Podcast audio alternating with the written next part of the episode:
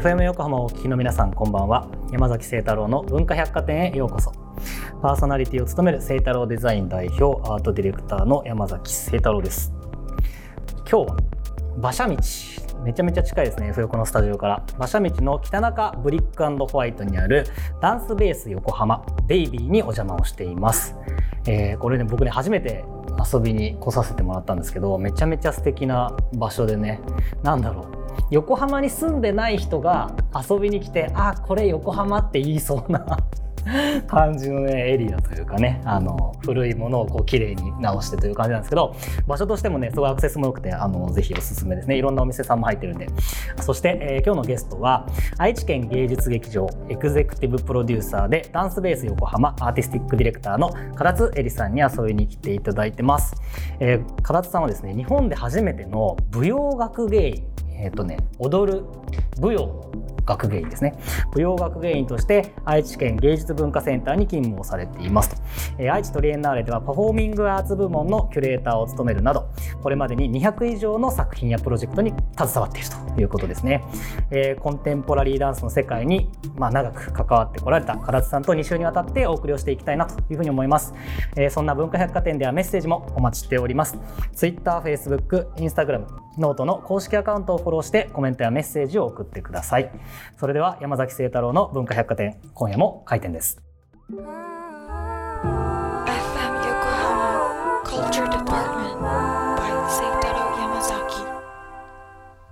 えー、本日の文化百貨店にお越しくださったゲストをご紹介します。唐津絵里さんです。よろしくお願いします。よろしくお願いいたします。で、まあ、今日お邪魔しているのがですね、唐津さんがアーティスティックディレクターを務める、えー、ダンスベース横浜デイビーというところですね。いくつかちょっとお聞きをしていきたいんですけど、はい、まずですね、この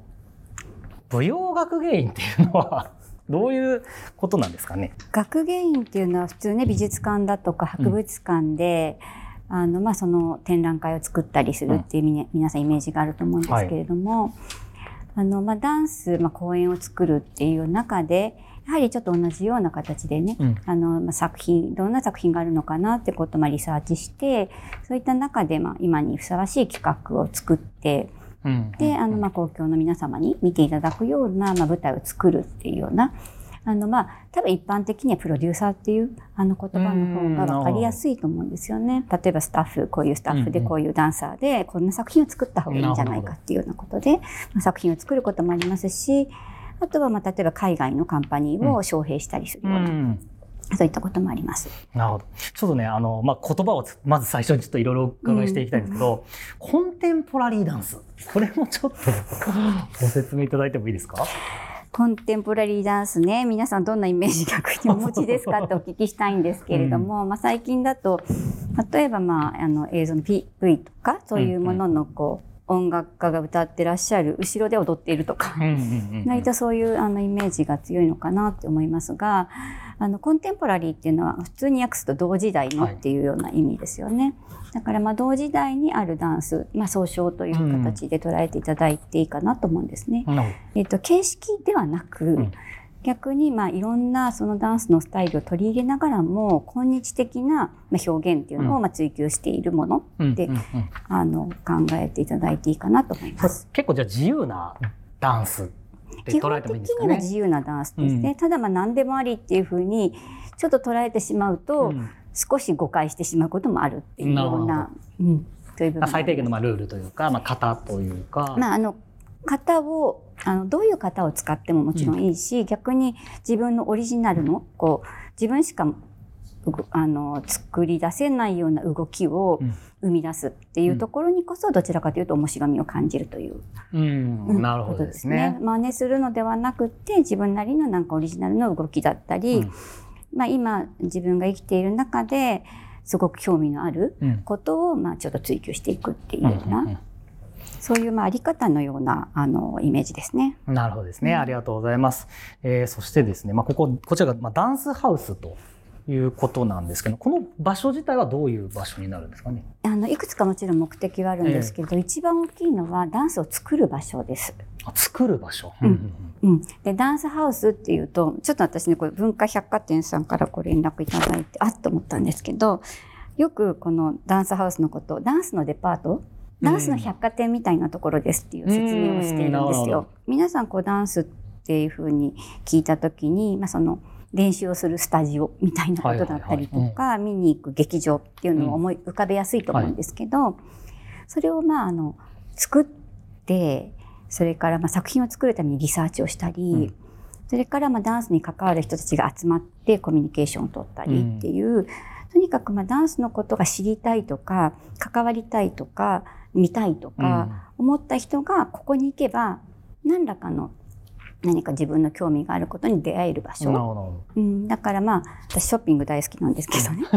はい、デパートをただこうブラブラと歩いて、うん、なんか自分のこうちょっと興味のあるこうファッションだったりとか、うん、なんかデザインだったりを見つけるような感じでダンスに関心のある人がなんか来てもらえるようなそういったちょっとデパート的な、あのものになるといいなっていうふうに思っていますね。これちなみにそのコンテンポラリーってやっぱりあれなんですか？なんかこうイメージですけど昔から例えばクラシックだったりとかなんかあるある意味そのダンスをきちっと習っていてその人たちがその次の表現としてやっているのかなっていうようななんかイメージがあるんですけどなんかそんなことはないんですかね？あのもちろんそういう方もいます。うん、だからバレエの、まあ、形式っていうところから、うん、まあ、やっぱり最初の頃は型を習う真似ていくっていうところから始まって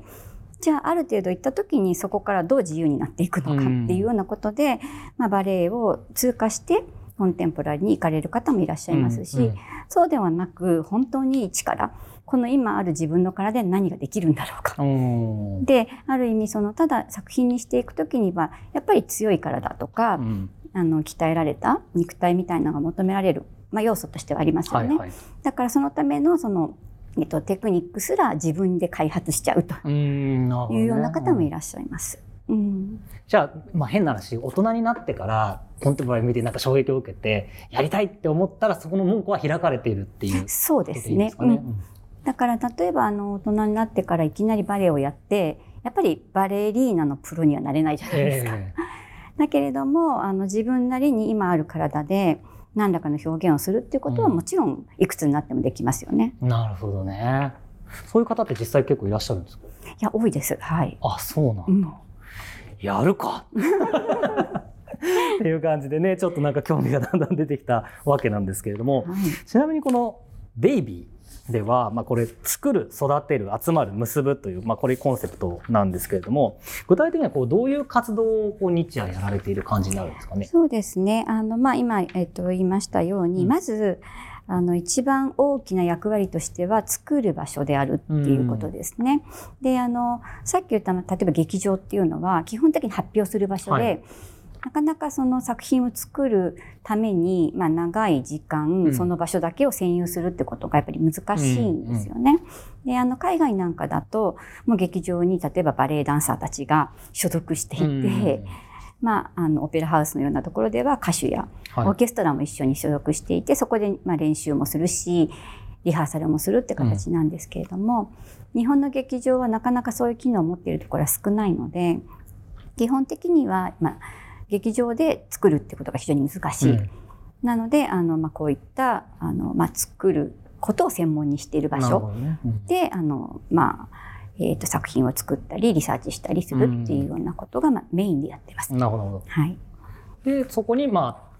あ、今もねなんかその明日から公演なんですかね、そうですね。で、あの、公演の方は、まあ、ここ、あの、まあ、劇場ではないんですけれども、うん、その創作したものを一度、まあ、いろんな方に見ていただく。うん、これは、あの、トライアウトって言い方をしているんですね。うん、で、まあ、やっぱり、あの、見てもらうことによって、まあ、さらに、こう、フィードバックしてもらう。それで作品ってこう練り上げられていく。はいはい、人の目を通して初めて、やっぱり、いいことも悪いことも分かってくるということあるじゃないですか。なので、あの、公演を、まあ、えっと、今やる公演は10月の1日から3日まで愛知県芸術劇場で、うん、えっと、世界初演を迎えるダンスの系譜学っていう作品なんですが、そのちょっと前段階、あの、横浜で実験的に発表するっていうような、まあそういったその作品を作って、それを、まあ一度お客様に見てもらう。はいで、そこでまたちょっとこう手直しをするみたいな、うん、うん、そういったのがまあ一番、えーと、ベースになってます。うんうん。あとはあの、えー、とクラスもやっていてそれがまああのえっと、すごく少数なんですけれども22歳以下の、えっとまあ、ダンサーになりなりたい。うん。プロのダンサーを目指す人たちに向けた集中的なあのクラスのようなレッスンだったり、はい。それからそのレッスンもあの日本だとどうしても、まあ、踊ることとか技術を習得することに非常に真面目に熱心になりがちなんですけれどももう少し、まあ、例えば座学みたいなものであるとかね。はいあのえまあ、多様なものを学んでいただいて、まあ、あのダンサーになりたい人たちを支援していくっていうよううな活動もしてます。これコンテンポラリーダンサーってなの方ってなかなかこう日常的に触れる機会がある人少ないと思うんですけどコンテンポラリーダンサーの方ってどういう活動をされてるなんか作るとえいわゆるその、まあ、演じるというか踊るっていうのはい両方やるものなのか？もうあのそれもあの人によりますね、うん。だから振り付けもして自分も踊るって方もいますし、うん。うんあの自分は戻るだけっていう方もいますし、もちろん作るだけっていう方もいますね。だからまああの、えーただコンテンポラリーをやっぱりやられる方はどちらかというと何か新しい自分の表現を見つけたいっていう方の方が多いので、まあ、自作自演のような、うんあのことであの作品を発表される方の方が多いかなとは思いあます。ーなるほど。そうするとなんかいわゆるそのソソロが多いっていうことですか、ソロは多いですね。ううん。ん主流はソロの方ですか？主流とかはないかも。ソロでも活動するし、うん。例えばまあ軍部でもあなるほど。アンサンブルでやることもあるでしょうしただやっぱり大きな作品になってくると結局その発表する場所も広くなきゃいけないし、うん。はい。練習する場所も大きくなきゃいけないですよね。だからまあ予算的なこととかそういうことを考えるとなかなか難しい。でも一人で自分だけでやるのであれば、まあ、ある意味家の中でも踊れる、うん。特にこういうコロナ禍だと 家の中で一人でやることがないっていうことの中で、まあ、じゃあ自分の体でいろんなこうちょっと遊びの延長としてうん。いろんなこと試してみようみたいなこというのもあるので、なるほどね。うん、今なんかよりこう内面に向かっているような感じはあるかもしれないで確かにすね。確かに。僕結構ダンスダンスというかその身体性みたいなのは表現は結構好きででそれこそまあパリでなオペラ座で僕レインとかすごい好きなんだけど。ローザスのレイン。あそうです。んうん。でやっぱりその、まあ衣装もそうだし、はい。音楽もそうだし、うんライヒだしとか、うん。やっぱ好きな表現がうんうん。ぐーって集まっててでもあれだけの短時間ででそれをすごいなんだろうな、まあ、安い値段でって言うとあれですけどすごい気軽に行けるような文化があったりもするじゃないですか。でやっぱ日本ってやっぱそこには全然あのそういう感じにはやっぱなってないのかなっていうふうに思っている中でなんか今の日本の状態ってどう見られてるのかなっていう。まあ、あのこのダンスベース横浜を、うまあ、オープンしたっていうこととすごくそれはリンクしていることなんですけれども、結局そのプロフェッショナルで活動できる環境が日本にはないんですね。うんうん。だからそれはまああの日本のまあ文化にかける予算が少ないっていうことだったりとか、さっき言ったみたいに劇場でまあダンスカンパニーを持っているっていうようなことがなかったりとかっていうようなことがまあ起因しているんですよね。だから結局やりたい人は自分で劇場を自分のお金で借りてはいダンサーたちがお金をこう集めて自分たちでまあやらなきゃいけない、だからどうしてもそれはプロフェッショナルなものではなくて、まあ、好きな人が、まあ、ある意味趣味でやってるっていう範疇からやっぱり出れないんですよね。うでも一方で、まあ、日本のダンサーなんかも海外に行けば皆さん本当にきちんと、まあ、ある意味パリオペラ座であれば、まあ、フランスが国のうん要は公務員として雇ってくれて、はい それでちゃんとお給料でプロの歌手活動ができるわけじゃないですか。だからあの、まあ、日本からいろんなコンクールでまあ賞を取ったりされて、まあ、海外に行って活動されているダンサーたちがたくさんいるんですよ。うん。だけれども彼らがじゃあ自分たちが日本に戻ってきた時に結局プロとして活躍する場所もないし、まあ、ある意味よりどころになる場所もないっていうようなところから、ね。まあ何かそういう人たちがね日本のためにあの集まれる場所があるといいんじゃないかっていうようなことも実はこの場所を作ったことの一つの理由なんですよ。日本中にこういう場所っていくつかあるんですか？あんまりないんです。あまりないですね。はい、ダンスハウスってあのまあヨーロッパなんかでは本当にたくさんあるんですけれども、まあ、日本はもう3つ4つぐらいの感じですかね。そうなんですね。じゃあ本当にもうみんなのなんだろうきというかここからこう日本に発信していくんだというか、世界に発信していくんだってそういう場所ってことですね。まあ、そういう場所にしていきたいなってまだ本当にね1年でしかもコロナ禍でオープンしたので。なかなかあの本当にまあ海外との今やり取りっていうのがほとんどできない状況にはなっているんですけれども、これからねそれを目指しているっていう感じです。なるほどですね。ありがとうございます。えー、それではここで一曲いきたいと思います。唐津さん曲紹介お願いします。瀕死の白鳥という、えー、作品で、あの、上湯さんサースの組曲、動物の謝肉祭の中から白鳥という、えっ、ー、と、音楽です。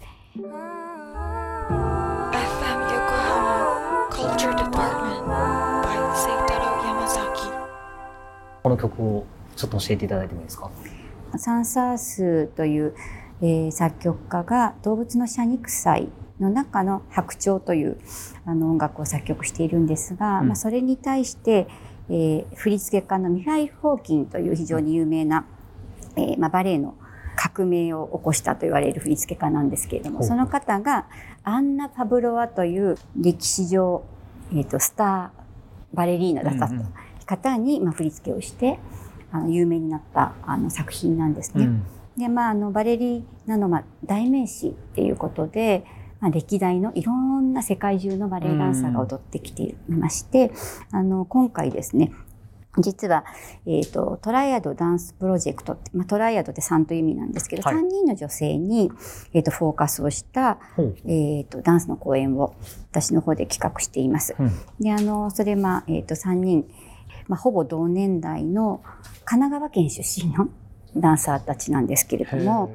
まあ、あの、酒井花さんっていう方と安藤陽子さんっていう方と中村めぐみさんっていう3人。うん。でこの方々は皆さん本当にあの国内外で非常に活躍をされてて、うん、まあ、今言ったような、まあ、歴史的な作品だったりとか、うん、あとはあの、まあ、巨匠振付家と呼ばれるような人たちとの、まあ、お仕事をされてきて、うん、今日本に皆さん戻ってきてらっしゃるんですけれども、まあ、そういった方々にご自身が今まで経験してきた原点となる振り付けとそれから今彼らの、まあ、振付家と一緒に共同して、えー、作ってきたものからこう継承、引き続き継承しているもの、そしてそれを、まあ、現在さらになんか新しく、うん、あの再構築っていうことで新作を作ってほしいっていうことをこの3人に実は私の方から依頼をしたんです。でその中の酒井花さんが、えー、と選んだのがこの「瀕死の白鳥」っていう作品。なるほどなるほど。はい、で「瀕死の白鳥」のそのオリジナルが1905年のちょうど今から100年以上前なんですが、その時の、まあ、踊りとそれからその瀕死の白鳥をじゃあ今日的に再解釈してみましょう。っていうことで、えっ、ー、と、演劇作家の、あの、岡田敏樹さんっていう方にですね、うん。はい、まあ、あの、振付家ではないんですけれども、うん、えっ、ー、と、ぜひこの瀕死の白鳥を解体してもらいたいということでオファーをさせていただいて、その公演が実は、あの、今間近に迫っているっていうことで聞いていただきました。なるほどね。めちゃめちゃ面白そうですね。ってことは、一日それを見るだけ、見るだけでというか、はい、その時間がずわーっと全部自分の目で目撃ができるっていうそうですね。すねそうですね。その3人のあの方々が、まあ、えっ、ー、と、えー、まあ、支持されていたというか、一緒にあのカンパニーで活動されてたイリ・キリアンさんっていう振付家と、あと、ウィレン・フォーサイスさんっていう振付家、うん、非常に本当に、えーと、歴史的にも有名な振付家なんですけれども、うん、まあ、そういった、えーと、振付家の歴史みたいなことと、うん、彼女たちの生きてきたこうダンサーとしての歴史みたいなのがこうレイヤーになって見えていくっていう意味でダンスの系譜学っていう名前を付けてます。なるほどね。あの、この見せ方が私の中での舞踊の学芸員っていうところなんですよ。ね、だから例えばあの公演、まあ何か一つ白鳥の湖っていう作品をこう、あの上演して扱うにしても、それを見て、あ、すごく素敵なお話だったわとか、うん、このバレエダンサーが素晴らしかったわって、うん、もちろんそれはそれでいいんですけれども、いろんなこう要素がありますよね、ダンスには。あのもちろんダンスのみならず、うん、今音楽の話もちょっとさせていただきましたけど、はい。うん、もちろん衣装だったりとか美術だったりも含めて、総合芸術としてのダンスっていうものがあってそういったものをどういうふうに組み合わせて、まあ、コンテクストを作っていったら、何かもっと深い解釈ができたり皆さんにとってこう視野が広がっていくかなっていうような、なんか割とそういう、まあ、キュレーションっていうのかな、そういうことを考えて企画をいつも考えてるっていう感じですかね。なるほどなるほど、うん面白い見たくなりました。見たくなったこれでも愛知なんですかねそうなんです。10月にあの 全部見れるのはね、ここまあちょっと狭いので、えっ、と今言った6作品あるんですよ。一人の振付家につき2作品なので、6作品をまあ全部通して一応上演できるのは愛知県芸術劇場なんですけれども、はい。この横浜公演はトライアウトトライアウト。トライアウト公演はい。っていうののがあるってこと。ですよね。はい。うんただあのまあ実はもう、えー、と横浜公演も愛知公演もほぼ完売してしまっているので、うんまた再演をねあのやれることを実は今探っています。はい。聞けば聞くほどすごいこう興味が出てくるんですけれどもここの、まあ、デイビーですかね。あの、まあ、基本的にはお話しいただいた通りちょっとまあプロフェッショナル向けというかのがのニュアンスが強いのかなと思うんですけど、まあ、我々のようななんか、まあ、一般人っていうとあれですけどなんか関わり方みたいなものってあったりするんですか？プロフェッショナルな方々が基本的には使う場所ではあるんですけど、うん。この、えー、とデイビーの中では実はあの扉が結構開くようになってるんです。はあ、はあはあで普通のあのダンススタジオってクローズドでどっちかっていうとまあ集中できるようにうん。割と閉鎖的な雰囲気だと思うんですよね。でもあのここはなるべく外に開いていきたい。でダンスを開くっていうのが実はテーマにしている場所なんです。だから社会にここがあの直接つながっていくっていうことをやっぱりそのデザインの中で体現したいっていううん。ところでいろんなところに実は、えー扉があって本当ですね。で窓につながって外光が入るような仕掛けができてます。うん。そのスペースを囲った回廊があるんですけれどもその回廊が一応アーカイブのスペースになっていて、うん。で、まあ、本が置いてあったりとか、まあ、いろんなこうちょっと図録みたいなものがあって、まあ、自由に誰でも見ていただいていいというああなるほ形どね。じゃあ一般の人がこうフラフラットっていうか来ても別に大丈夫？は大丈夫。基本的には大丈夫、ちょっと今コロナなのでねなかなか難しくはなってるんですけど、えっと基本的にはあの、えっとここで、まあ、稽古をしているダンサーたち、大体あのレジデンスアーティストって言い方をしているんですけれども、まあ、そこのここであの創作をするっていうことの何人かあの、えっと専属アーティストのような方がいらっしゃるんですが、その人たちには、えっと一般の方々が見るっていうことを基本的には受け入れてくださいってことを実はお願いしています。ど。うんで普通はなかなかやっぱり作っている過程を見見たく見せたくないっていうい確かに。うんこと多いと思うんですよね。でもまあそのその気持ちはわかるんだけれども、そうやってアーティストが閉じれば閉じるほどやっぱりその壁ができてしまうっていうところもあるので、一般の方が見やすなんていうのかな日常的にダンスに触れる場所を作るっていうことで今のようなことを考えてます。うん。あとは、えっと、もう一つ、まあ、重要にしていることがダンスは、まあ、複合芸術だってさっきも言いましたけれども、い、ろんなそのジャンルのアーティストに関わってもらえうんるようにしたいなっていうことで、あのまあコレクティブ的な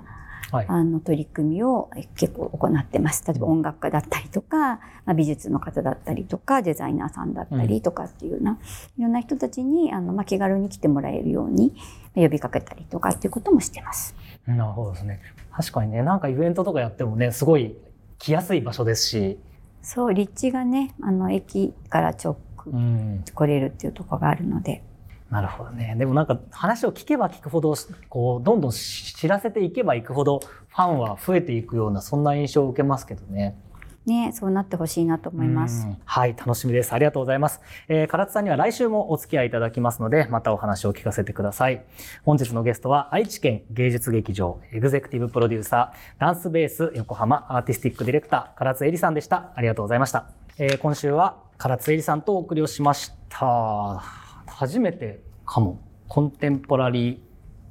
ダンスの話をこんなにしたのという感じですけど、いいですよね。やっぱダンスとかね、なんか身体表現とか。ただなかなかこう、身近なものではない人が多いんじゃないかなと個人的には思ってて、それこそね、僕結構その CM とかでちょっとアート色を入れた作品とか何個かあるんですけど、なんかそういった中ではね、あのコンテンポラリーダンサーの方に出ていただいて、やっぱね、絵がぐっと締まってきたりとか、すごい、なんだろうな、緩急がついたりとかしてね、とてもいいあのコラボレーションができることがあるので、ぜひそういうのもね、あの皆さんにご紹介したいなというふうに思います。えー、といったところで、今週の文化百貨店は閉店となります。また来週9月5日の深夜0時半にお待ちしています。お相手は山崎聖太郎でした。